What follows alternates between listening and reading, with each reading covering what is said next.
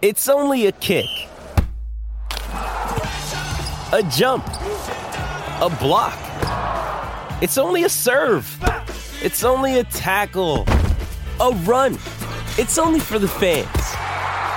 After all, it's only pressure. You got this. Adidas.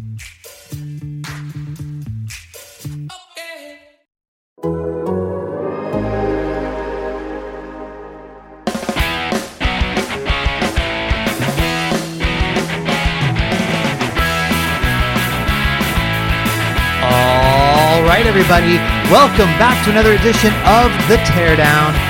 My name is Jeff Gluck. I'm along with my coworker Jordan Bianchi. We are motorsports writers for The Athletic, and we are down in the basement of the Bristol Motor Speedway Media Center. And it is very late at night. It's already Sunday. It's already Sunday. So Happy Sunday. Happy Sunday. And by the time you'll be listening to this, uh, well, many of you will maybe maybe it's Monday morning. Maybe some of you are listening to this Sunday. Uh, either way, um, you all know what happened at Bristol. Uh, What happened, Jeff? I mean- tell me what happened. tell me what happened. where do we even? Well, here's let me start with. It. Where do we even I wanted here? chaos. I'm team chaos. We said that this race was going to be unpredictable and wild. We hoped that this race would be wild and unpredictable and all of those things. And on some level, it delivered. The question is, it was chaotic. The question though is, did it skew too far from good chaos into borderline?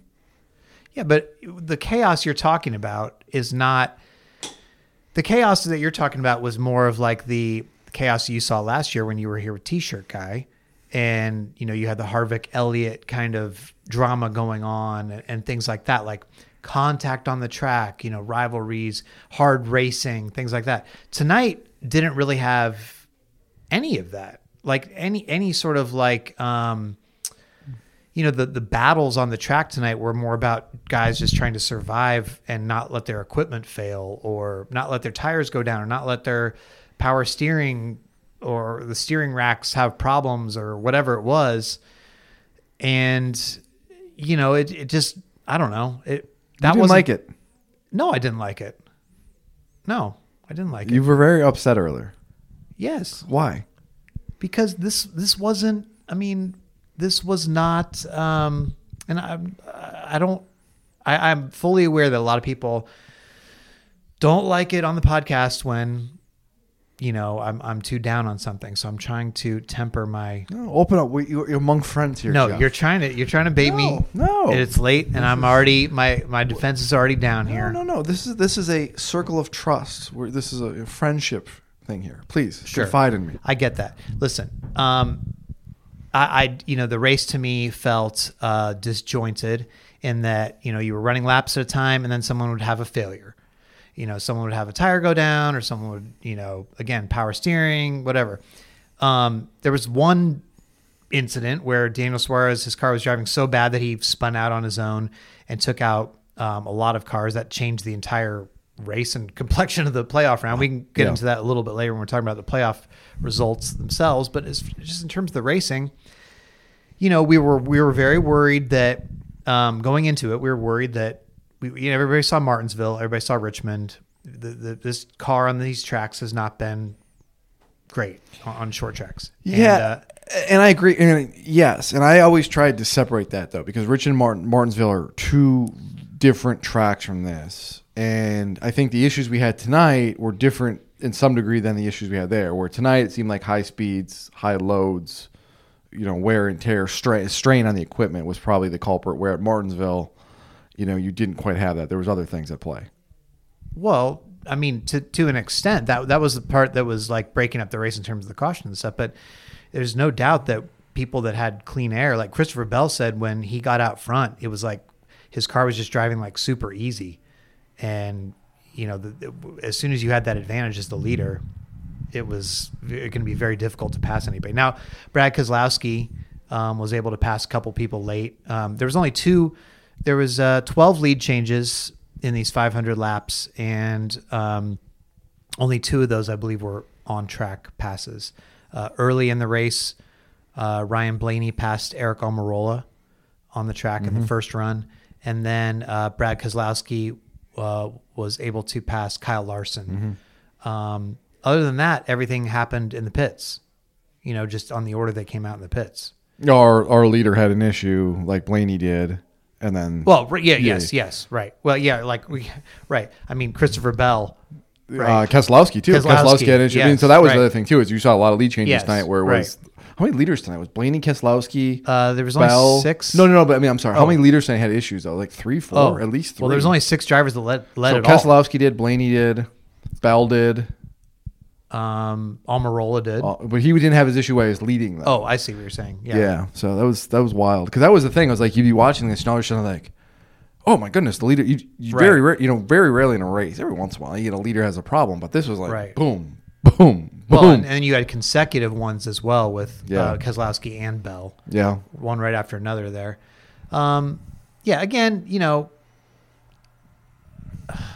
I, I don't know. I mean, a lot of it, again, they were talking about, you know, the high speeds um, with this car, you know, just made it really difficult to pass. And, you know, Bristol is my favorite track, concrete Bristol, of course.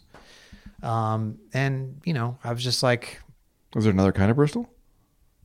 anyway, I was just, uh, you know, I don't know. I, I don't think that, I don't think that, look, uh, an attrition race, let, let's say even last year, okay, any other year in NASCAR history up till this year, if you had a, t- a race that was testing the equipment of the teams and like it was attrition and like, oh, they were falling out, oh, a 600 mile race and, you know, their equipment just wouldn't last. And it was kind of an old school thing. Like, you know, you've got to find the speed, but also make it last um, and and you could sort of justify that, you know, by saying, well, that's a challenge of the teams to build a good car, like to build a long-lasting, reliable equipment that's also fast. Well, now that they're not building it, when things happen to these cars, as we saw with the fires, um, you know, now the issues with the, the steering rack or or the power steering and all that stuff. Um, the tire problems, you know, you can say that's, that's setup. that's- that's setup. Okay, I'm, and- not, I'm not including that. Okay. I'm not including that. But when you have problems with the car, you know, you're just like, this has nothing to do with the teams, essentially, right? I mean, you would think that the power steering stuff that happened to all three. Uh, Chase Briscoe said his power steering went out on lap four. Alex Bowman said his power steering went out at the beginning of stage two. And then you had um, three Toyotas that had Yeah, Bubba Wallace, Ty Gibbs, and Martin Truex Jr. Right. So that wasn't like a manufacturer specific thing. Like it looked like maybe the Ford setup, for instance, was more Penske, yeah, almost, but Penske specific almost, in, in some cases, because it seemed like they really were the Fords that got slammed. Yeah, I mean, uh, other Fords had issues That's later true. too. But um, anyway, you know, just like it's it's it's a little bit different when you so you go to a playoff race and you're like, okay, let's see what's going to happen here, and it just feels like people are just sort of like hoping to like not get randomly taken out. Yeah, your by- number gets by their own equipment that they didn't build. So what's the solution? There is none. That's that's the thing. I think there's a no, solution. There's no solution. We didn't have these problems when Bristol was a dirt race, dirt track. In the spring, we did not have these issues, Jeff. Are you? Is this going to be a serious podcast? Or you're just going to troll me? I, this is a serious question. We did not have these problems. I mean, maybe this is the issue. We just need two Bristol dirt races. I wish I could show people the look on your face right now.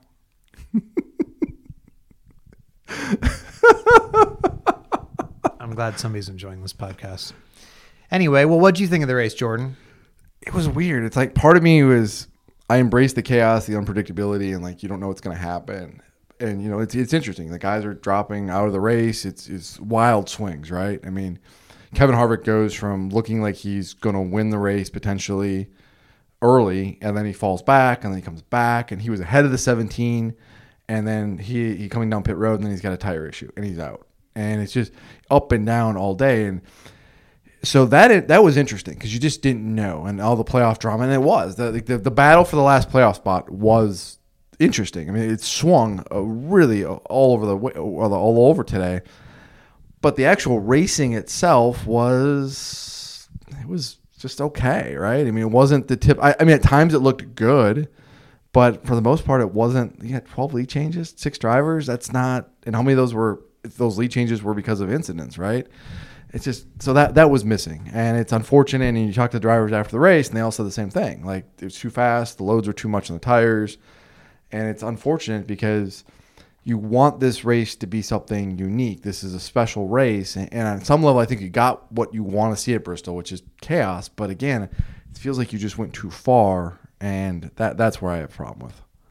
Yeah, again, I, I think that chaos is great if it's because the, the drivers are dr- racing each other so hard and maybe somebody slips up or something like that. But this was just they're racing out there and just hoping disaster doesn't strike and a piano doesn't fall out of the sky and crush their playoff hopes Yeah. randomly. And, you know, that's that's what seemed to be happening. So anyway, you know, not to harp on that too much because it just, you know, I, I just I just hate that, you know, short tracks are my favorite, and the next gen car has not been good on short tracks. And now that sport is finally going in an increasingly short track direction, the schedule came out this week, and they said this is going to be the last Fontana race. They're turning that into a short track. We know they're going to North Wilkesboro. Um, you know, they're trying to get to the Nashville Fairgrounds. They've lost um, you know they've lost Chicago, Kentucky. They've lost uh, the the Atlanta races in terms of like a traditional mile and a half. We're going to lose the Big Fontana. Michigan. Um, we lost the Michigan race, um, and you know, it's like okay, now they're ready to go short tracks, but this car doesn't race good on short tracks, at least right now. And I was asking some of the drivers afterwards, is there any fix for this? And there's the drivers feel not too optimistic about like this is this is what it is. So yeah, I feel I'm sorry to come on here and be like a little bit discouraged about it, but you know, Bristol's my favorite track, short tracks are my favorite, and this car just doesn't seem to race good on short tracks. So it's just a little bit discouraging is all. Unless that short track's a dirt short track. he just drops the microphone. So Love you, um, Jeff. Surprisingly, so you know, we sat here the last time we were together was at Daytona, right? Yeah. And we sat at Daytona Media Center and we said, here's going to be our first four Yeah. drivers out. So we both got one correct. Yeah. Austin Dillon. Uh, you He know, was actually in a good spot to Austin. Dillon, if he misses that wreck, if he misses the Suarez wreck, he's in. He's in. He's through. He did. He. I will say, wait. We all had Austin Dillon out. He did. He did. He put himself in a good spot. Like he, I feel like he maximized his potential in this playoff run. Like they just, they were an okay team this year, and they he put himself in position to come to Bristol exactly. and have a shot. And he was in the spot. No, no fault of his own. There was nothing he could on that rack. Like he did a good job, and it's crazy. And then you got two former champions who I think we both thought were guys who could make deep playoff runs potentially. I I picked Kyle Busch as my champion, remember? I, and I stuck with it. Oh, did you? That's right. Yeah. Kyle Busch was my championship pick. Oof. Oof. Yeah. Ew, we'll give you a do over there. Oy. Yeah, my champion's gone after round one. Oh, First time Kyle Busch has ever been eliminated in round one. First time Kevin Harvick has ever been eliminated in round one. Yeah, what a We we've said there's going to be shocking people, shocking names yeah, out in round one. both. Oh, and let me throw this in there too. Tyler Reddick. Tyler Reddick, Like huge shock. Like I mean. I thought he. I mean, he's had speed all year. They've been really good, and I thought. I, I thought I. I don't want to say he was going to make the championship four, but if he would have made the championship four, I wouldn't have been shocked. Like, yeah, I, I mean, he, all three of these drivers that we're had talking about, potential to get to Phoenix. With those are at least drivers we thought would be in the final eight. Agreed. Agreed. I mean- A- and I'm I'm stunned. Like Reddick again, really no fault of his own. Like was really good at Kansas, really good here. Um, had a really great run at, at um, Darlington to start the playoff, and then just gone. And it's just it's wild. This is the this is uh, wildest round one in, in memory, at least that I can think of. Well, you had non-playoff drivers sweep the round. Yeah, which is a whole way. That's a whole different conversation. I mean, there's just um, see, and you've got 18. By the way, also 18 different winners now. 18 different winners. No, 19. 19, 19. 19, sorry, yeah, sorry. Kurt. You know, for those of you who listen to the podcast, uh, somebody finally tweeted me about it. I probably it was just wasn't worth tweeting me about before. Uh, let me look who up. I wanted to give them a shout out. Uh, Trip Andre said after the race, at least you don't have to think about a podcast title because when we started the playoffs and Austin Dillon won his way in, I titled the podcast and then there were 16 because it was like the start of the playoffs and there were 16 left. And the 16 different winner. But then the next week, uh, Eric Jones won, so I put the podcast title, and then there were 17. then Bubba Wallace won, so I put, and then there were 18, referring to the number of different winners. then now I, I just, you know, I'm just going to keep going. We've had four straight weeks. And we, you know, Kevin Harvick won the Michigan race. That was the 15th different winner of the season. Yeah. And you're like, well, that might be it. I mean, yeah, maybe Truex and Blaney win one. They still haven't. One, yeah. And then you get uh, after, you know, there was a couple calm, calm-ish weeks, I guess. Uh, you know, Watkins Glen, you know, stuff like that, where you know, no, no new winner. And then all of a sudden, you reel off four straight wins here in a row uh, with with guys who had won. So now 19, tying the all-time record. There's never been 20 different race winners in a season. There's still Talladega's uh, out there. Yeah, Walk- Talladega, uh, the Roval. Roval. I mean, who who knows what's going to happen? And again, Blaney and Truex are Blaney and Truex still don't have wins, and they're Yeah. each very capable of winning. absolutely. Um, Brad Keselowski, Talladega. I mean, there's there's a lot of guys you can make a case for. yeah, yeah. I mean, you almost expect it at this point. Yeah, expect the unexpected. Um, so yeah, I mean, it, it it is the most unpredictable round one for sure, but it's also just so. It's almost like It's so predictable. It's unpredictable, or it's so well, it's just it's just gone predictable. so extreme. Like the par- yes, it's parity. It's all parity, and it's all because of the new car, which is great. If you wanted parity, this new car, excuse me, this new car is absolutely delivered. I mean, a thousand percent, and that is the best thing about the new car. Yeah, I mean, races super speedway as well, road courses, dirt tracks. Okay, I'm not talking about the racing. I'm talking about the amount of different teams and different winners that can go to a you know RFK Racing. They can go and and Keselowski was great tonight too. Yeah, I mean, they, you know, between the two of them, uh, Buescher led 169 laps. Uh, Keselowski led 109 laps. And, you know, we haven't seen them be super competitive. And then they go out and you know, they were, they had legit speed. It wasn't like just like they, they got up to now. I mean, Buescher takes the two tire call. Keselowski stays out for all of stage one on tires. no tire wear by the way here, which I thought Yeah. was you need you need tire wear. Well, they wear, uh, they, I guess they don't wear them. They just go down. They they go from one extreme to the other. I mean, Keselowski, we I, I asked him about this afterwards because you know you would think like okay, he he stayed out on that one set for the first 125 laps of the race, all of stage one, right? And you're like, okay, well, like they're obviously durable, and he's obviously got a setup that's going to be going on. Then he's leading the race, and one he said, you know, it it didn't wear, it didn't wear out. He said it either failed or he ran over something, and given the amount of stuff we saw tonight, the amount I don't think he ran over something. It probably failed, like many others have. Mm-hmm. So how do you, you know, was that a setup thing? But but it- how could it have been a setup thing if he went on the first 125 laps and they were fine? Chris Buescher's crew chief at the end said he took two tires because the left sides weren't wearing at all. The mm-hmm. right sides he was worried about, so he didn't want to take like just stay out. So he pitted for two tires, but that two tire call was a winning strategy. Um, yeah, Two tire call at Bristol just seems so odd. I mean, when they're yeah, and it's they, just- they kudos to them. They noticed it. Yeah, right away. I mean, but obviously others tried to, you know, push it on tires a little bit, whether it's air pressure or whatever, set up and Cindric work, said he was down to his last set. and He had four.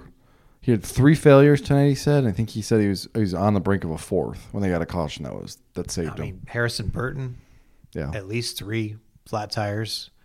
Um, by the way, Harrison Burton, for all the cautions and stuff he was involved in, uh, he ends up finishing 16th. nice. How many laps down? Uh, he was three laps down. That's not bad. All In things 16th. considered. Yeah.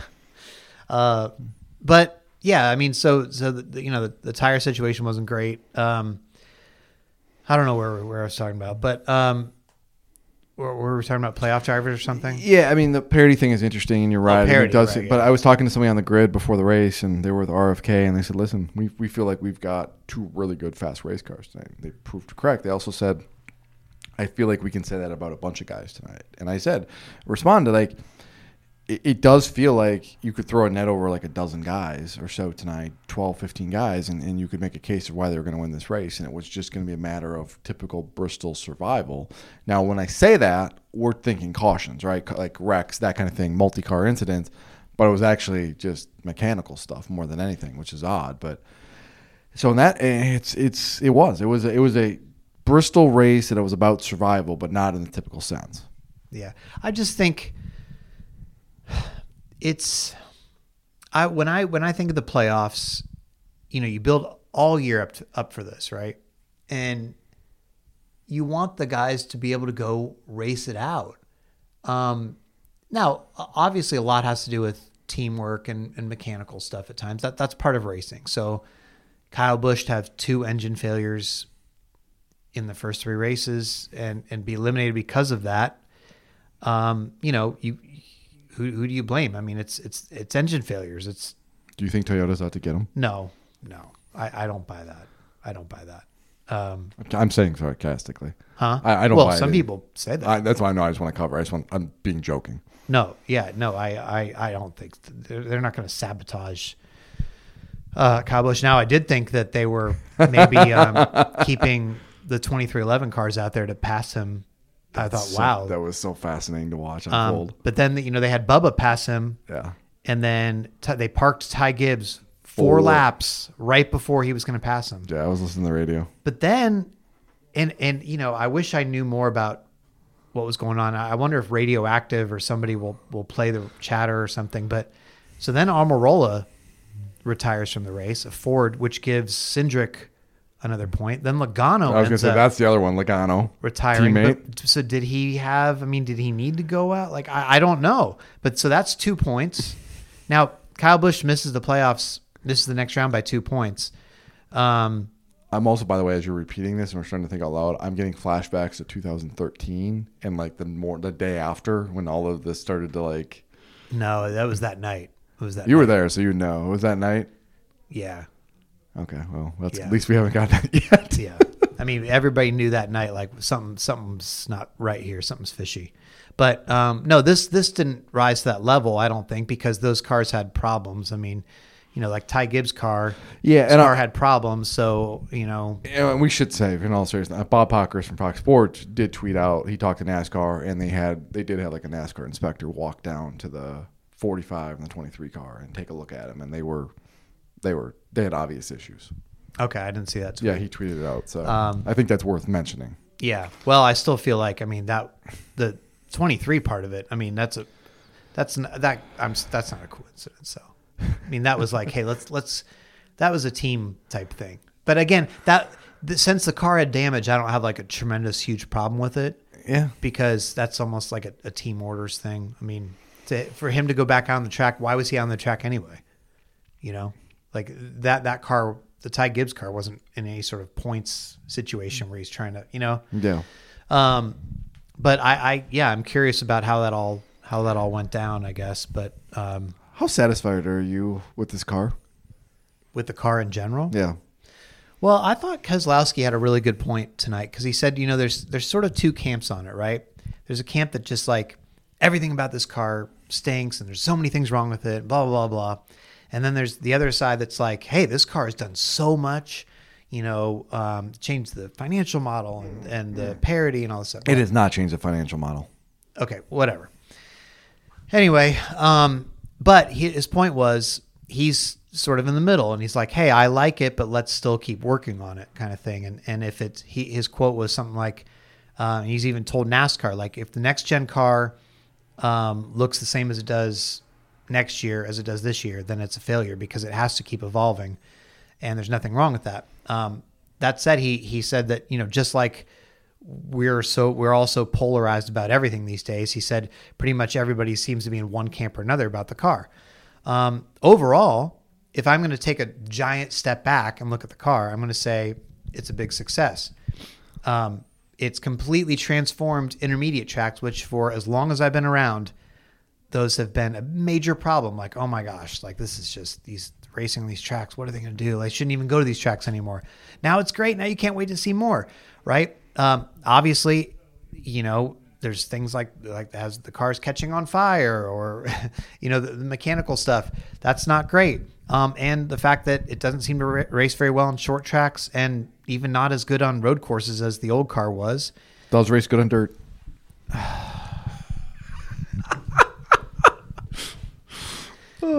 What do you think of the car?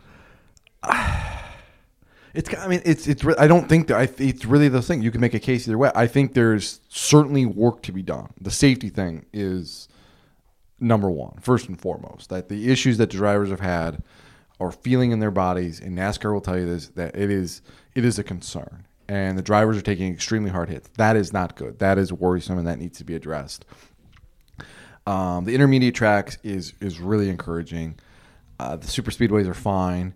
The short tracks, it's frustrating because this is supposed to be the bread and butter of what NASCAR represents, and it's not. And I and it, to me, and I'm not a car person. I'm not a technical person. It just seems like there has to be like an easy fix for this, right? Like this is a short track. It can't be that hard. Like figure it out, right? Whether it you know just figure it out, and it doesn't seem to be the case. And I thought tonight would be different because this is a higher bank track. It's Bristol, right? And but I thought Martinsville was going to be different, and it wasn't. And it's just, I don't know. I, I really think there's a part of me as well that looks at this and says, I think what we have now is going to be very different next year and a lot everywhere because the teams are actually going to have the cars this offseason to do stuff with. And they're going to have the parts and the pieces. They didn't have that To do what? to to to play to, to they to do whatever they want to do and how they look how they put the car together little little things they can do there is there is differences that teams can do and I don't think they're going to make gains on in the offseason unless it's different parts. I think I think that the, the big teams are still going to Look at this have giant bug. There's a giant bug while we're doing the podcast, like a oh, freaky, freakish, It's like that big. centipede type thing crawling it's around. a little thing Anyway. not that big hope you're gonna crawl in your coffee Yeah. Well, that's that's like a that's like symbolic why of are like you freaked out by it you're I'm like moving you're like it. moving Well, away it's from it crawling toward my chair. I mean, you know, I don't know what to do with this thing. just That ignore is, it that is super ugly. Holy cow. Oh, that's not nice. That's just mean, Jeff. Well, call- anyway, we were talking about bugs ugly. with the car, and then a bug started, a giant bug started crawling across the table in the middle of the podcast. Ooh, ooh, that's, What? I don't know. Sounds like some kind of. I think you should sacrifice your notepad to kill this bug. Not, I do not kill bug. I feel no. That's an innocent bug. I'm not going to kill an innocent bug for no reason. Well, I don't want to sacrifice my coffee. Move it's over here it's then. Just we are doing co- this podcast at Move your over one coffee a.m. over here. It's fine. Leave the bug alone. It doesn't deserve to die. Okay, I'm gonna kill the bug. No, don't kill the shoe. bug. Why are you killing the bug with your? Don't hit the. He literally took his shoe off. No, no, you. Now you. You're killing. Oh, it took him like four whacks to kill the bug. Boy, you're a hell of an executioner. Anyway, so so uh, the big teams are still going to have advantage. They have inherent advantages. They've got so much brain power, a- and they're going to put that to use this offseason. You can't sit there and say that at Hendrick Motorsports or Joe Gibbs Racing, when they have all of these these staffs of hundreds of people, aren't going to figure out something to do to make themselves better. That they haven't figured out during the season on the track. They are not going to have to be testing and there's there's more time in the off season to experiment and play. Plus, most of the season, at least for the first part of the season, there wasn't a lot of excess parts and pieces and cars, and you were literally going from week to week saying, "Oh yeah, that car we raced a week ago, we might have to bring that to the track as our backup car." okay, they're not going to be able to change the quality of the racing on short tracks unless they change the parts of the car at this point. Unless they change how the car is built, essentially, or like whatever. NASCAR needs to. Oh, there's things that need to be done. Like I mean, I mean, I think I am team figure out a way to make stop shifting gears on tracks. That seems. I mean, sure, everybody. yes, yeah. but let- me just put it this way: What is your level of alarm on a scale one to ten right now about Martinsville for the cutoff, the, the round three cutoff race? See, this is tough because I mean, the my brain says there, there's I, I was at that spring race. It was not good, right? And the tire wear was not good. The tires were hard. It was also colder than hell. So there's all of that, and they're like, man, that's that's really hard to overcome, and it's going to be cold in the fall again, and this and that. My heart, though, the illogical part, if you will, says it's Bristol. It's the last race before the, or it's Martinsville, last race before the championship. It's going to be a level of desperation. We see it every single year. Guys just go crazy. They make moves. They do things they wouldn't do. So it'll probably be closer to the first than the second, but you know, I, I also think that this is going to be a playoff cutoff race, and it's going to be nuts. Yeah, I, I just feel like right now, um, I don't think it's you know this is not just like the other car we can just put a new aero package on it or whatever. What what are you looking at? I Is there can't believe you killed the bug. I just feel bad for the bug. Anyway, um, you know what it's from? You know what that bug's from? It's from all the dirt that they brought into this place. Because bugs live in the dirt. So, So you're symbolically You're- squashing Bristol dirt with your shoe now. you're pro dirt, and now we're in the basement of Bristol, and there's giant bugs crawling around. Why do you think that happened? Because there's no more dirt. They they wanted to come down here in the basement now. Oh, is that it? They're, they're hiding. Mm-hmm. Yep. Anyway, oh boy, this podcast is just so off the rails. Sometimes we finish our podcast and we're just like, man, that was a good podcast. I like that one. People like that one. This one we're going to finish and be like, that wasn't very good. Oh, I'm having a great time over here. This is fantastic. I don't know what you're talking about. This is fantastic. Uh, our colleague Dustin Long from NBC Sports and I, you were, I was a few minutes late getting down here. We were strategizing of ways to like what things I could do to like goad you, and he gave me some what friendly. a great. Thanks, Dustin. he gave me some friendly, uh, some friendly tips. So. well, it's not working. So well. let me ask you. So you know what? It's it is funny though because a year ago, you know, Dustin and I were talking about this. Is a year ago, this race was great. Like everybody was like excited, like, oh my god, could Bristol host a championship race? What would that be like, right? And now here we are, and you're like, eh, could Bristol I, host a I'm, I'm honestly to the point where So my- I, I don't think that the car is going to get. I don't think they're going to be able to do much with the car. The way the way things are now, uh, unless you completely change how the car is built or assembled, which is going to be all different parts, and people are going to have to spend more money and all that stuff. And and I I just maybe there's little things they can do. I, and I'm, I'm like you, I'm not technical, but I almost think you should just be like, look, okay, it's just not good on short tracks. So what do we got to do? We got to go to bigger tracks. Like I, Oh. I I'm serious. I think Oh. it's almost to the point where they just got to be like, it, So it goes really well on big tracks. Let's you know scrap the. Uh, so for the next how many? What ten years? How long is cars usually? Like ten years? You cycle the Yeah, cars. I don't know. So the next five, ten years, you're just gonna be going to big tracks and forget Martinsville, forget Bristol, forget North Wilkesboro. Oh, that Auto Club Speedway renovation. Nobody seems to have a solution, and I don't think NASCAR is going to suddenly change, you know, completely alter the cars. They're not going to go back to the old car. What I guess what I'm saying is, this is the car, this is the model. The entire model sport has changed, and the teams, for the most part, like it because it's making everybody very competitive. You know, Petty GMS can go to the Southern 500 and win a race. RFK Racing can go to the Bristol Night Race and win a race. It's not like they they're doing this at like a super speedway. They're going to straight up tracks. I mean, where were those stats out? Uh, like the last um, Roush win on a non super speedway before this was like Carl- 2014. Carl, Carl Edwards, Edwards at Sonoma. I mean, that's Yeah. been so eight, eight years ago, and then they suddenly come to the Bristol night race, and both their cars lead over in triple digit laps. I mean, the car has changed for many things for the better, but at the same time, if you're if you're talking about great racing, let's go see this. You know the where the tracks that have great racing. I mean, go to the tracks that are better. And in in the past, that would have been like go to more short tracks, go to more road courses. Now I think there's a, reopen Chicago. Oh no. What? What's wrong with Chicago? Where do we start? I mean, like the infrastructure's not there right now. Wh- What do you mean? I mean, it's just it's not hasn't had It's a hosted race. playoff opener track for years. Okay, but it's not. It's the, they, they literally yanked seats and everything else out of there. That I mean, it's not ready to host a race. So you're saying bring that all back and get it up to par and North Wilkesboro is not ready to host a race, and it's hosting the All Star race in months. Basically, you- I don't think we talked about this. How do you feel about this? I, well, it goes into the short track thing. I think it's great that they're going back North Wilkesboro, but they're going to bring this car that doesn't race well on short tracks. So North Wilkesboro should be dirt, maybe. I'm not wrong. Dirt racing's they work for the next gen car. If you say that word, the four letter word that starts with D one more time, I'm just going to get up. You can just do the rest of the podcast by yourself. I'm You just going to whack walk out of bugs with your shoes some more. Yeah, I'll go look for more bugs out in the basement here, and you can just finish the podcast. I just I, I don't see I, you you can't abandon you can't abandon short tracks like the fans would revolt. It's just it's it's Okay, well then you then you got to fix the car. I, I don't just you have to figure out something to do with this car whether it's tires, gears, diffusers, all of those things have been discussed. but are they going to?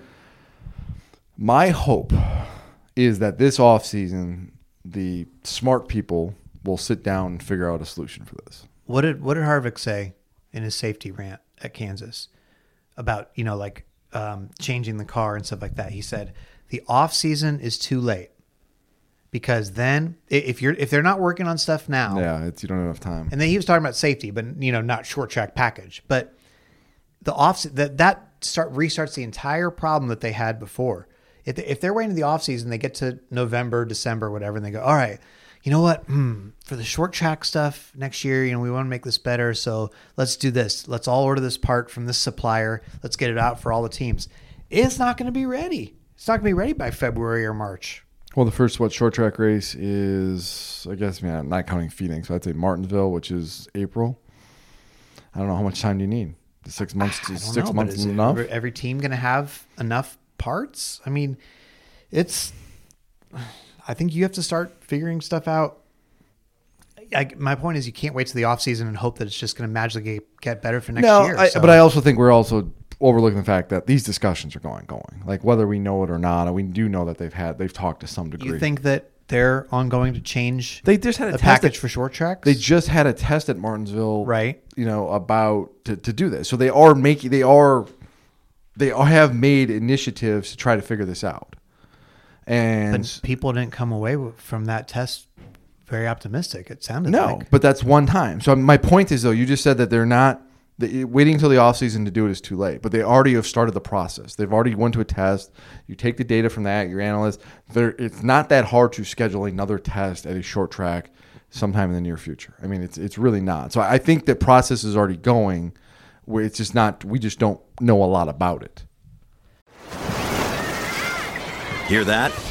Believe it or not, summer is just around the corner. Luckily, Armor All, America's most trusted auto appearance brand, has what your car needs to get that perfect summer shine. Plus, now through May 31st, we'll give you $5 for every 20 you spend on Armor All products. That means car wash pods, protectant, tire shine, you name it. Find out how to get your $5 rebate at armorall.com. Armor All, less work, more clean. Terms apply. Let's go back to the uh, playoff drivers who eliminated because I, I think we started down that road and then we just got re. I, I think I I, I apologize because I probably drew us back into this conversation about the car. Man, you're killing bugs, taking off your shoe. Um, so listen, you know the Harvick thing in particular. I mean, there's bad luck, and then there's there's bad luck. Harvick had bad luck. It, it's just uh, it's it's kind of unbelievable, honestly, if you think about it. It is. because you think about what what what do you need to do when you go to a first round of a playoffs? Okay, you need to avoid trouble. if you have a season like he had, where you've got playoff points and you're in a good spot, and you've got speed, just finish races. Don't make mistakes. You're probably going to finish in the top ten. You're going to be okay. Everyone, somebody else is going to shoot themselves in the foot. Take advantage of it Yeah, so he goes to Darlington and his car catches on fire. while running in the top ten. Yes, and and that that was. I mean, they legit probably were. They might have finished top five. Probably probably going to finish top Uh, five. Conservatively, top ten. Probably finish top five. Yeah. So they had a top five car that was top five run. He did not make any contact. Car catches on fire. Race over.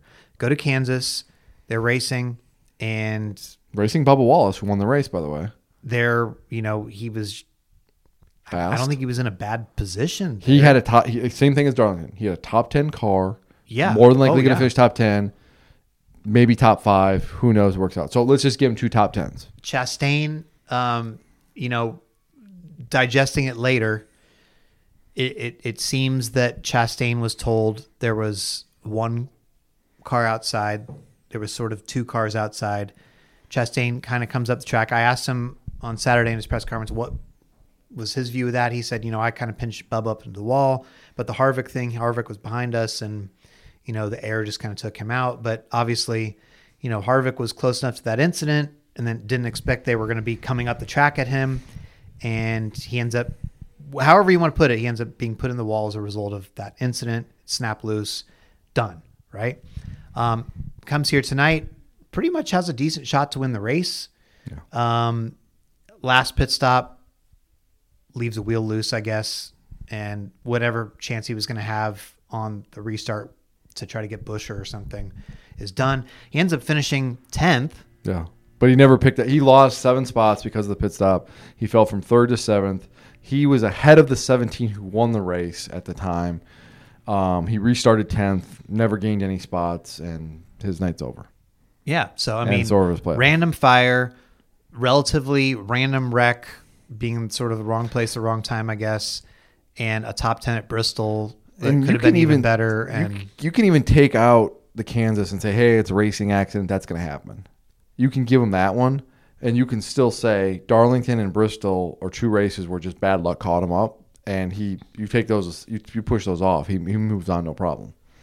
yeah, and as it is, he finishes. He was 16th in points. I mean, Austin Dillon finished that this round 13 points ahead of him. So that just shows you how damaging it is to just not finish races. You Yeah, know? I mean, but Kyle Busch, I mean, two blown engines in three races, which is not something you typically see out of Toyota's engines.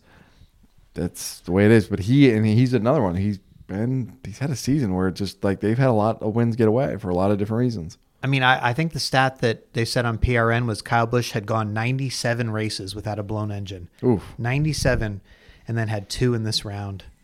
I mean, just And then uh, spins out and has a bad race at Kansas.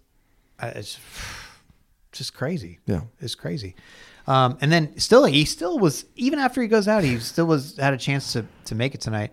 Um, so the Reddick thing, though, um, you know, it seemed like he was going to be in really good shape uh, at, at Kansas, and you know, he sort of led all the metrics, and he, you know, he has that quote after his wreck with the tire type thing. He says, you know, I'm, I'm I had a fast car, but I don't want to have fast cars anymore because it's basically the setup that was making it fast, right?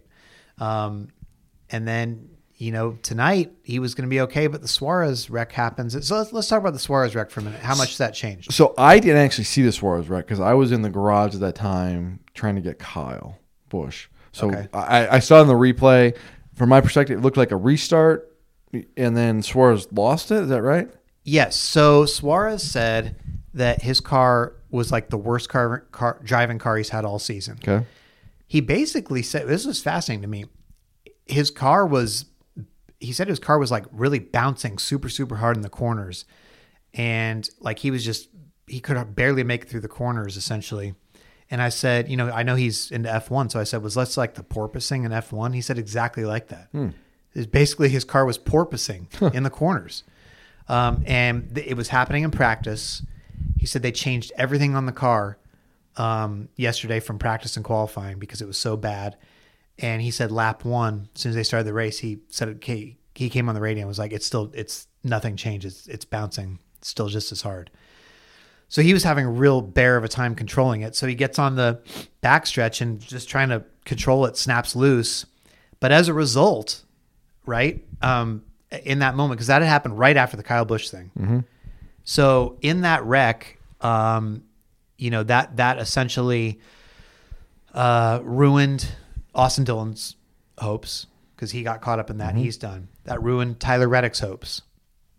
Um, it ended up taking out some other guys, um, but it also because Suarez ended up surviving that. Obviously, I'm not saying this was on, any way intentional, anything on purpose, but the end result of that was that helped Suarez advance. So this is no conspiracy. No, this was no conspiracy, but um, Suarez made it by um, seven points.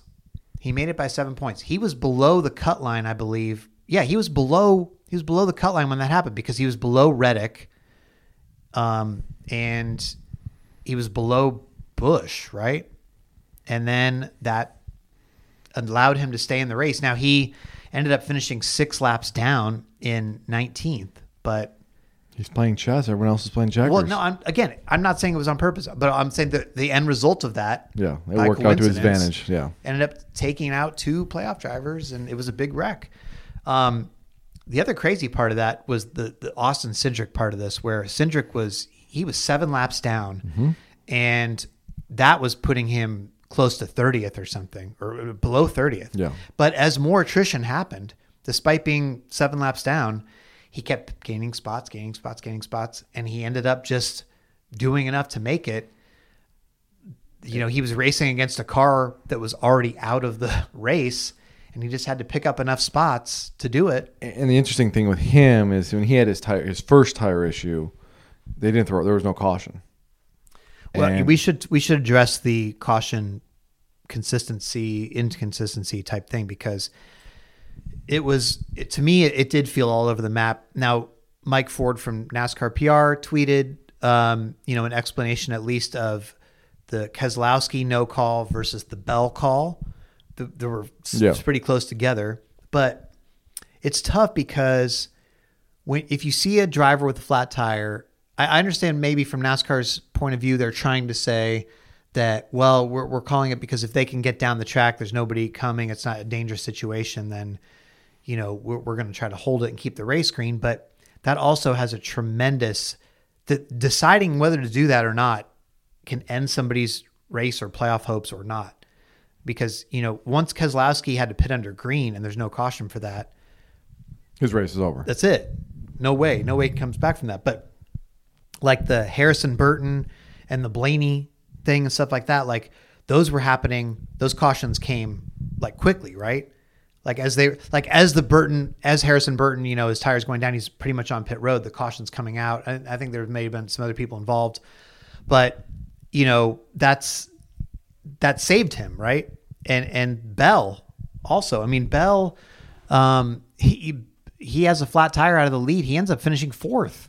Yeah, he caught Because- a timely caught. Yeah, the caution. He was the caution. He was the caution, They, but they then- threw it right away. Is what I'm saying. Yeah. But Keselowski um, ends up finishing 13th. They were both in the lead when their incidents happened. One one got a caution for it, and one didn't. So you can understand why people would be like NASCAR. Well, what's Yeah. what's the difference here? and I agree. Uh, Mike's tweet about you know it depends on what who's around you at the time, how many cars around you, and that kind of thing. But it, if you don't know that and you don't have the perspective, you can wonder why because you don't always see it on TV. I, I don't see. I, I didn't see it because I was I I didn't have that perspective. You were up in the press box. You get a better advantage point than me. So I, to me, it's all about like the Blaney thing. To me, made sense because I saw the replay and he was in traffic, and obviously the, the wall, and that that's an obvious call. The Bell, the Bell one, I don't know. I mean, he was in traffic, right? Yeah, I mean, well, there's cars coming the whole time at Bristol. Yeah, so There's never really a well, time see when the Brad. I mean, the Brad one though, like he had a pretty. There was a lot of space between him. He wasn't in traffic at the time, so I mean, it's hard. It, it's just. It's I don't know how much space there was. I mean, I have to go back. Cars I'd have to go back. I mean, I will tell you though, when I talk to race directors, this is the hardest. This is one of the hardest places to to, to officiate a race because there's just so much going on at once. But I think, I think that in some ways, to to avoid putting yourself in that position, could you not just say, "Look, if somebody has a flat tire and they're slow, we're going to call it," and then you don't have to worry about people going, "Well, wait, how come you called it for that guy and not that Sure. guy?" You know, I mean, because that everybody's looking at it and they're like, "Well, I don't," and it, it's it's such a small nuanced difference. maybe that's the solution.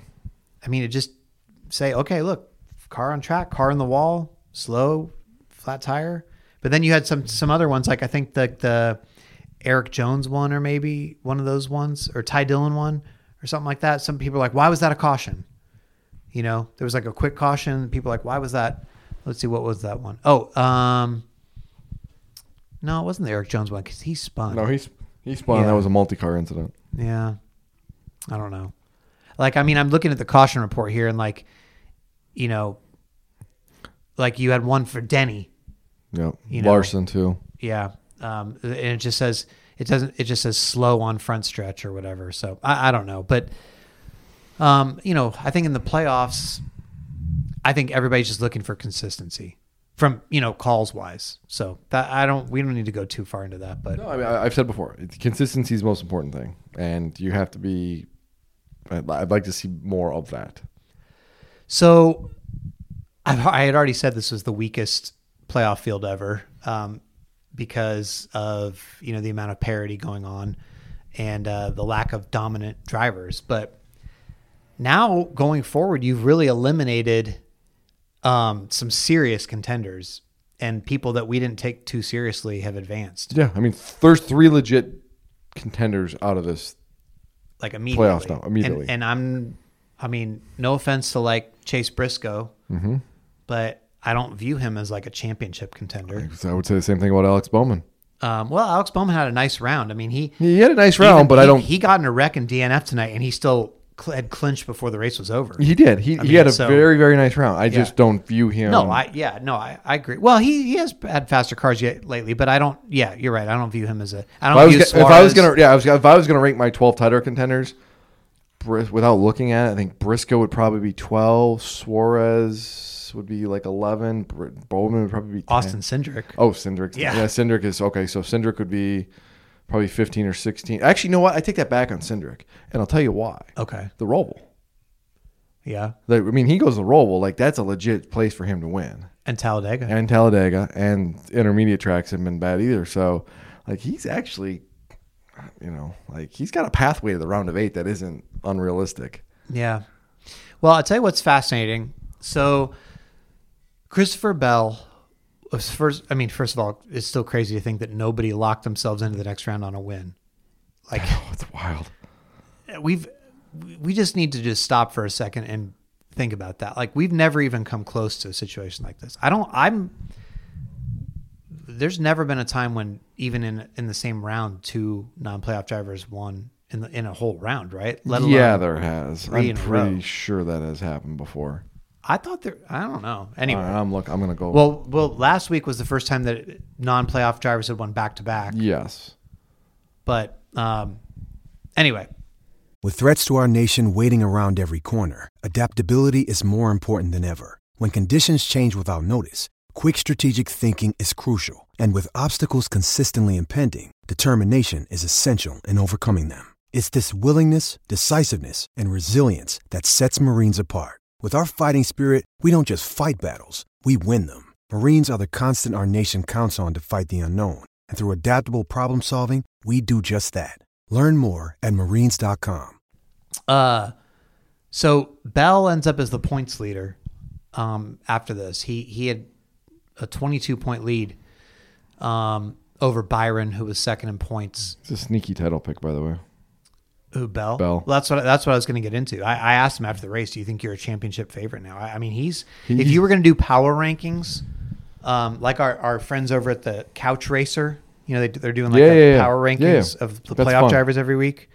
Um, you know, I, I think uh, like Bell Bell's probably going to be P one, right after this round. Probably, yeah. I mean, the only thing I, I would like to see him do is just close out. Like they are in races a lot, and Well, he was going to win tonight. But you could say that a lot of times this year, though, where they've had speed and performance, and like, man, this looks like a Bell victory, and then something happens and it doesn't. And that that concerns me. But he's getting the finishes, though. I mean, he's a very sneaky playoff contender, uh, championship contender right now.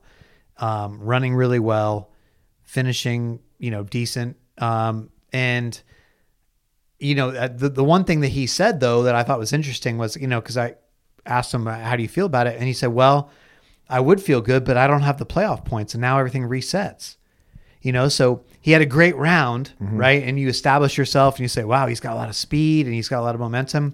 And now he goes right back down the, he slides right back down and he's got to start all over again, building up the points because he didn't come into the playoffs with a ton of playoff points. Yeah. Um, uh, 2014, back to back non playoff drivers won races. Uh, they're already eliminated playoff drivers, though. So I think that's the caveat. Dale Earnhardt Jr. won at Martinsville. And then the following week, Jimmie Johnson won at Texas. And they, But they were playoff drivers. but they had been eliminated at that point. So it depends on how you look at it. okay. I well, mean, these weren't even people in the playoffs at all. Yeah. So I mean, there's This a, round. there's a little bit. Yeah. Yeah. Um, I, I like Bell. The thing with Bell is Toyota's been very good at mile and a half racetracks. Texas has been a very good track for him. I think that is favorable. He has been good in super speedway races, but it's unpredictable, and he's still a little bit of an unknown commodity in those races. There's some, you know, there's some. Can he make the right moves in those races at, at Dega to put himself in contention? He is a good road course racer. Don't forget, he won the Daytona road course. Um, but Roval is again that the round this this upcoming round is so. We thought this round was nuts. I think the upcoming round's gonna be nuts. Nutser is that the right word? Crazier, nuttier. nuttier. Thank you. Sorry, it's late. Um, so I, I think he's in a good spot here. I, I really do. If he just you just have to survive it and try to avoid problems. It's really important to get start the round though well at Texas and capitalize on the speed that you can have. Yeah, I, and and Bell said as much after the race. I mean, he's like, I feel really good about the round of eight if we can get there. Mm-hmm. But you know, the Roval, especially with Toyota not being good at road courses, true. That's a good point. And obviously Talladega, you never know. You know that that's concerning. So um, Texas is going to be pretty big for whoever can do that. Um, another survivor. Uh, I mean Blaney. Oh. Boy, lucky lucky for him that he had such a good first enough couple races. I mean, geez. well, not just that. Let's go back to Daytona. You got Daytona in there too. Like, I mean, the last two elimination races, like he's had everything thrown at him but the kitchen sink. Actually, he might have gotten thrown the kitchen sink thrown at him tonight because it was bad. And it's like, man, he went. He's lucky that he had enough points coming in here. Otherwise, he's done. And he is very lucky that everyone else had issues, or he's done. No, I mean he even he, he easily made it though. He didn't even need everybody else to have issues to that extent. Like, um, I mean, he made it by twenty four points, twenty five points, something like that. Um, so I mean, he he was more than good, you know. Yeah, I mean, depending on if you get a Harvick winning the race though, or something like that too, it changes the narrative really quick. So Yeah. he, he I mean, just to have the problems he had was was was crazy because he was going from leading like, hey, a lot of people like Blaney to win tonight, and he looked like he asserted himself early, and then all of a sudden, boom. Yeah. So we talked about Suarez making it, and obviously his teammate as well. Ross Chastain had a quiet round, That's what he did. nobody. No issues tonight. No no paybacks. No nothing. Nope. Survive in advance, baby. I mean, nobody. He just kind of did his thing, and Stayed out of the way. Didn't cause problems. Didn't create problems. Just, nobody came after him no, or anything. No, I mean, it's good. No, all just- that hype. Yeah.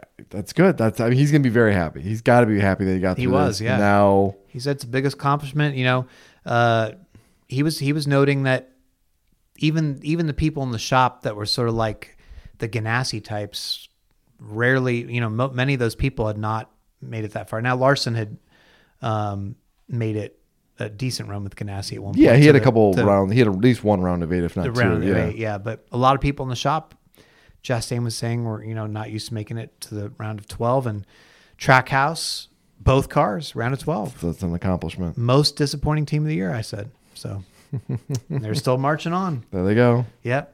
Um, obviously, uh, Hendrick has all four still alive, Yep, that's big. so that's that's. Penske's got all three. Stewart-Haas Hmm, is down didn't to think one. about that. Yeah, Stewart-Haas is down to one, and it's not not Harvick. Who Uh, would have thought that? Yep. Um, JGR lost one. They only have three qualify, and they're down to one. They're down. They lost one. Now they're down Yeah, to two. to- Josh, JGR is down to two cars in the round of twelve. Yeah. That is weird, huh? Mm-hmm. I mean, didn't they have all four in the round of eight not that long ago? A few years ago, and we were like, "Oh man, all four JGR cars, maybe they could make it." No, Uh, I'm trying to think. What year would that be? Um, no.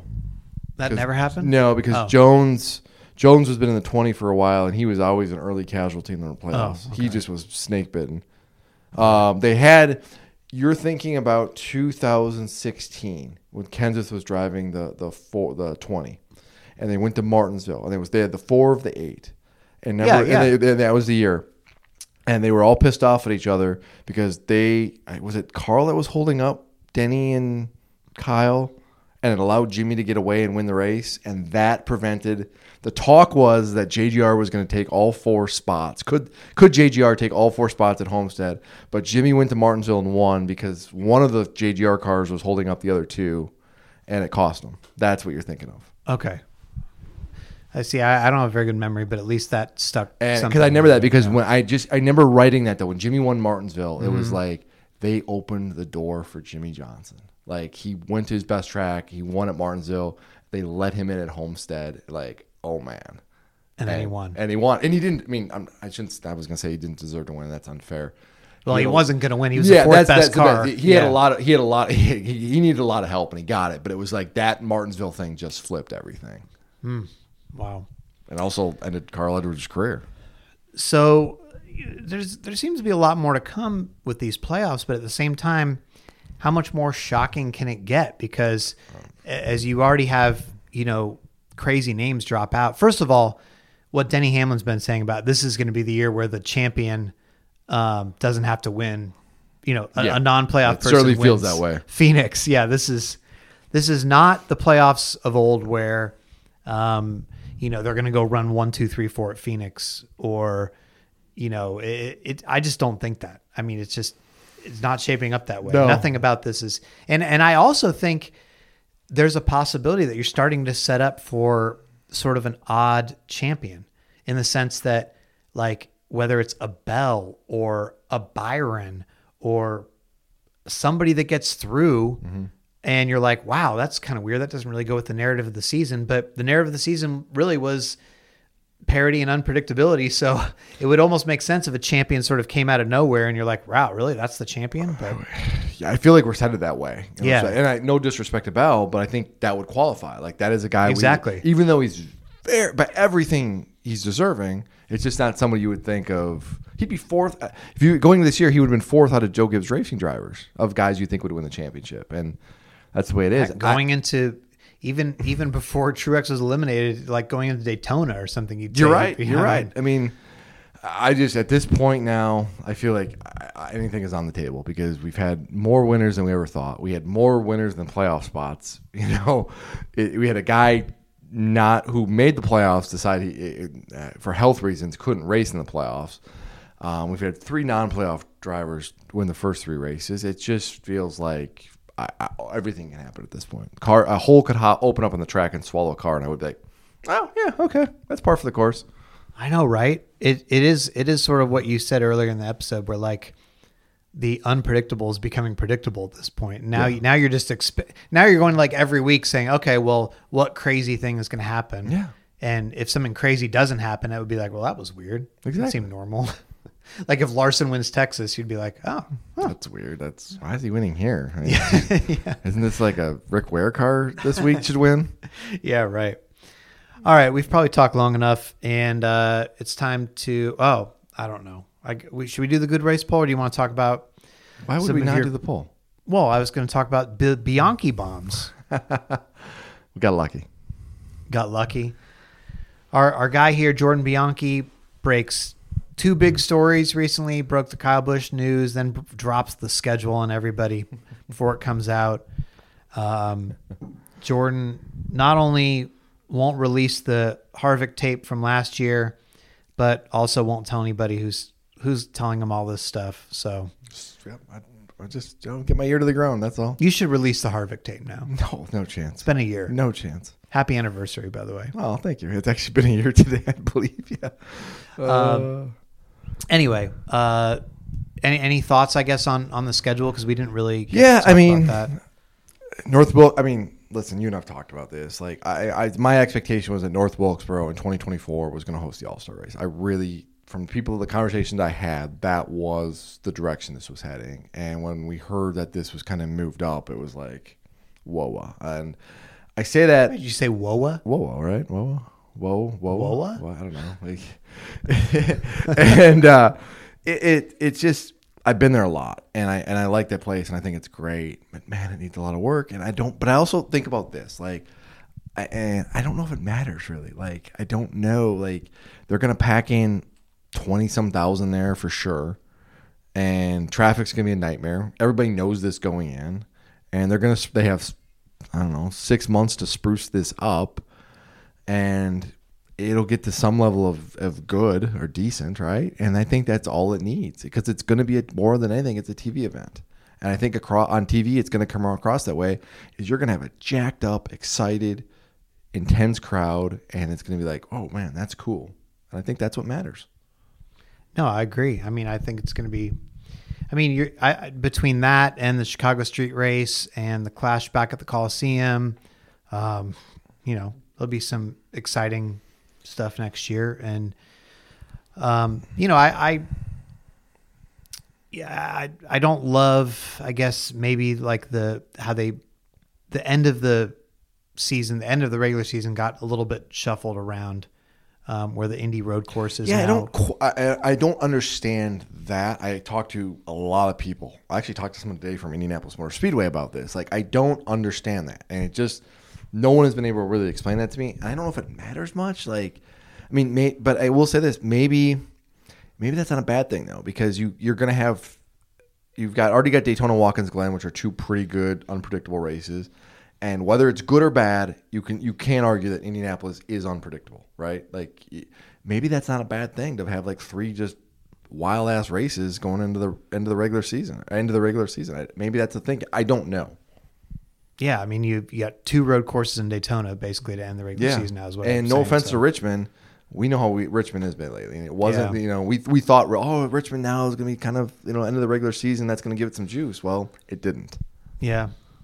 Otherwise, the schedule was pretty much, Yeah, you know, what I- we thought. It yeah, I think be, so. what the important thing to now with the schedule is NASCAR really remade the, remade the schedule the last three years ago. They really did a lot of changes, and they did some more changes kind of in this year.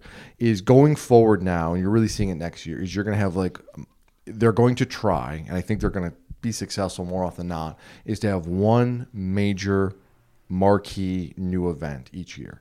Next year at Chicago, obviously North Wilkesboro too, but I'm talking points and everything you know, Coliseum this year. So I think going forward, the then you start looking at it like, okay, what does that mean in 24? What is that big thing, different thing? Is that in Canada? You go to Mexico, Nashville you- Fairgrounds. Nashville Fairgrounds, which is very much on the table, and that you have to keep an eye on there for the All New Fontana track. New Fontana track. There you go. So in the Coliseum, I think it's probably fair to say is probably going to be on the move. You know, you're probably going to see that relocated somewhere. So you're going to see, you know, one or two big events each year. You know, like gets people excited, like you circle. I think that's the plan. I think that's a really good thing for NASCAR. For so long, the schedule was so boring. Yeah. And now it's like they're not afraid to make big changes, and they they've been very successful so far. They haven't really had a race or like a new venue. Like, oh man, that was a that was a failure. Which you know that that's that's a good thing, and kudos to them for pulling this off. And we'll see how Chicago goes, but they they deserve they deserve the praise for making for taking big swings. Um, Hey, it's Kaley Cuoco for Priceline. Ready to go to your happy place for a happy price? Well, why didn't you say so? Just download the Priceline app right now and save up to 60% on hotels. So, whether it's Cousin Kevin's Kazoo concert in Kansas City, go Kevin, or Becky's Bachelorette Bash in Bermuda, you never have to miss a trip ever again. So, download the Priceline app today. Your savings are waiting. Go to your happy place for a happy price. Go to your happy price, Priceline. And then I guess Kyle Busch stuff. Um, you know, just briefly, uh, you know, there's been a lot of talk about that.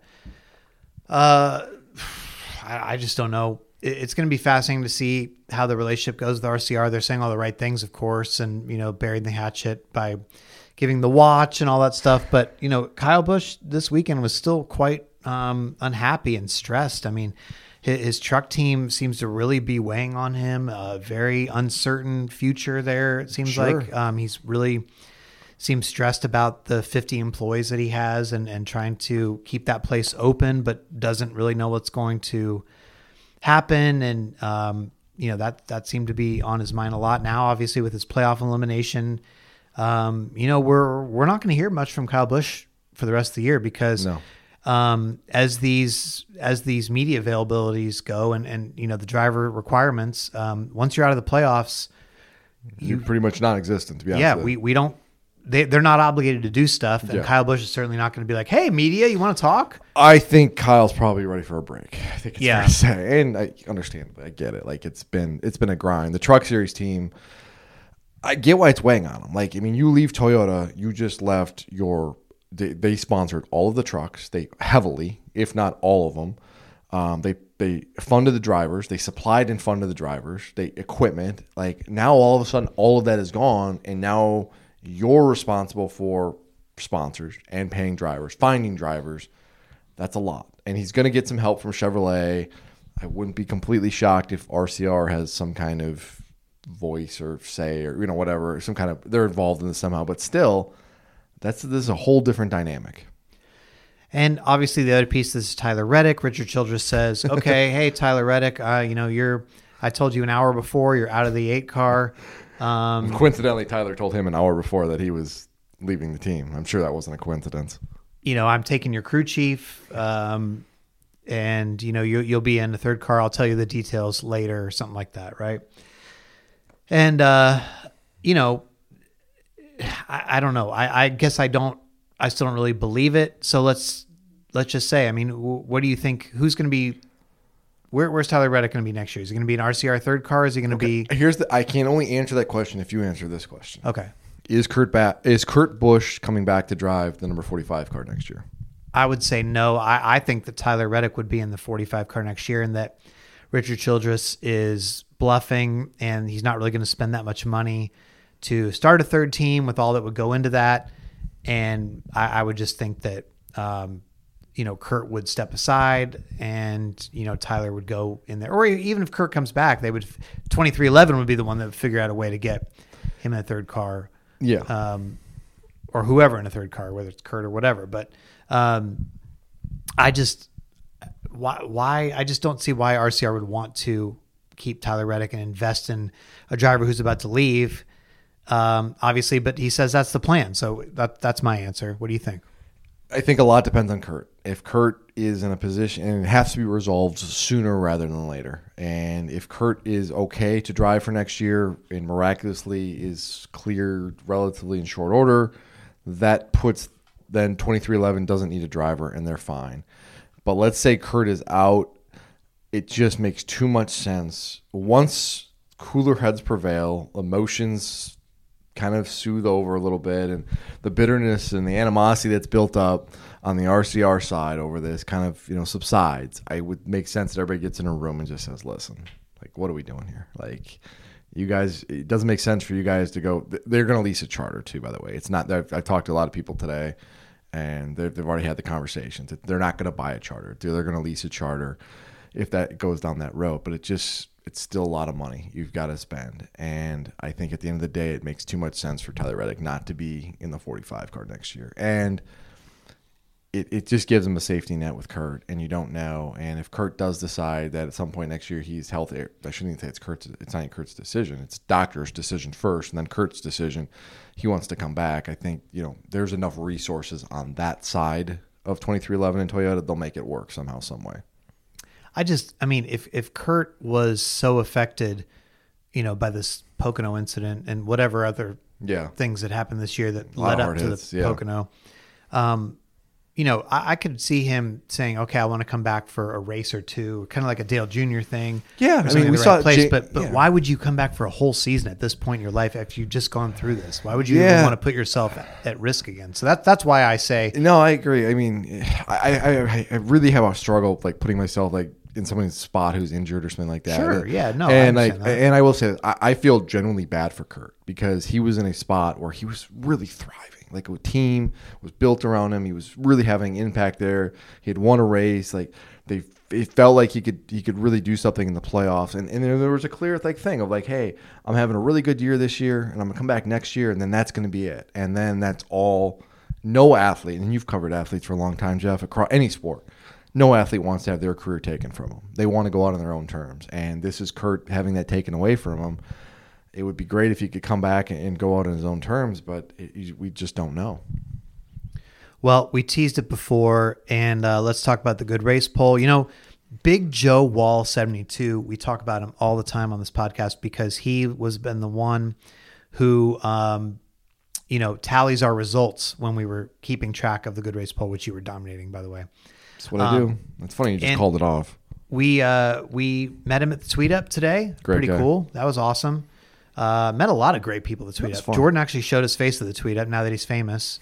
Signed an autograph. How about that? Man of the people, Jeff. Man of the people. I, I've, I've, I really want to say. I think Bob took a picture of you signing the autograph. I have not seen that. yeah. I, well, he didn't. He, I haven't seen it, but I, I think I saw him take out Oh, his okay. phone and take a picture of you. Never you- signed autograph before, so How about that? How about that? I mean, now that you're on, your giant face is on everybody's TV screens around the country. you're welcome. Yeah.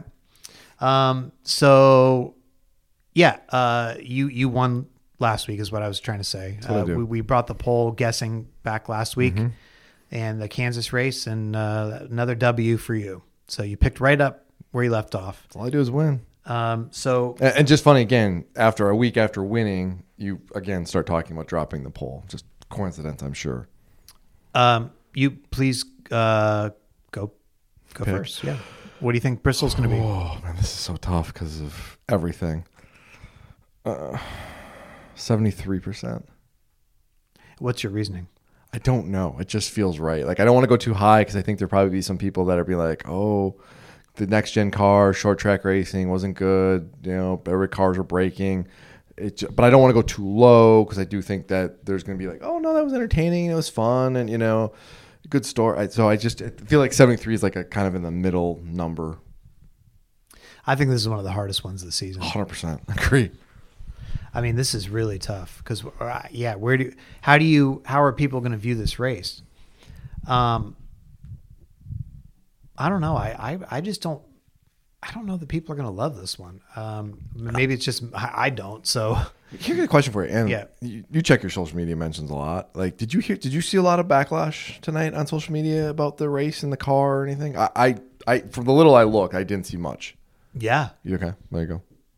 I mean, well, people, there was a lot of backlash for a lot of different things. People were mad at uh, Toyota for various, you know, wh- whether it was blaming them for the engines blowing up or they felt like the team orders kind of thing. Or like, you know, the Kyle Busch fans were fired up about that. Then you had people mad at Ford for, you know, they, they didn't, they weren't sure about the, um, Tire issues or you know, Logano stuff or whatever, and, Sure. and Almirola, like what's Oh, going on yeah. there, you know, to get Cindric. And, and then you had, uh, yeah, the mechanical issue. They were mad at Goodyear.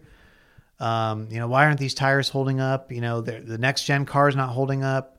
Um, stuff like that. I mean, Denny Hamlin during our podcast just now, uh, well, not just now, it was about 30 minutes ago, but uh, he tweeted, We need next gen 2.0. Just got to figure out who's going to pay for it. See, and that's what I always come back to. Like, it's really easy to figure out solutions, but then you got to figure out who's going to write the check. And the team owners are not really in a position to write checks right now for this stuff. And I don't think NASCAR is going to cover the costs. So how do you how do you bridge that impasse? Yeah. So anyway, I didn't get my guess. Uh, I'm I'm just gonna say um, sixty four percent, pretty low. But yeah, I mean, I, but you, I can make a case for the way, and I think it's. I'll probably be wrong. I'll probably. I mean, you're usually wrong most weeks. It's okay. yeah, it's okay. yeah. Uh, so seventy three percent for you, sixty four percent for yeah. me. Okay. Well, uh, a lot more thoughts. Um, you know, if you guys are into checking out the Athletic, um, I know we picked up a bunch of new subscribers from all your Bianchi Bomb stories. So make sure to take advantage of your subscription on the Athletic and check out our work coming up this week. I um, definitely have some driver, more driver quotes from all the post race interviews, and I'm going to put those in my weekly top five column that uh, probably comes out on Monday, and maybe it'll come out Sunday this week. I don't know if I'll have it done, but um, be coming out Monday morning, if not. And uh, so check that out. Much more reaction from this race than we were able to get into on this podcast, but um, obviously plenty more to come. Also, I'm going to Texas this week. Then I'll see you again in two weeks at Talladega. Can't wait. So Then the Roval, that'll be fun. Roval, well, you're doing that one by yourself. So I am. I'm gonna miss yeah, you. no, you won't. I will. Your top five going to talk about why uh, Bristol should be dirt track permanently. All right, talk to you guys next week. See you, everybody. Bye.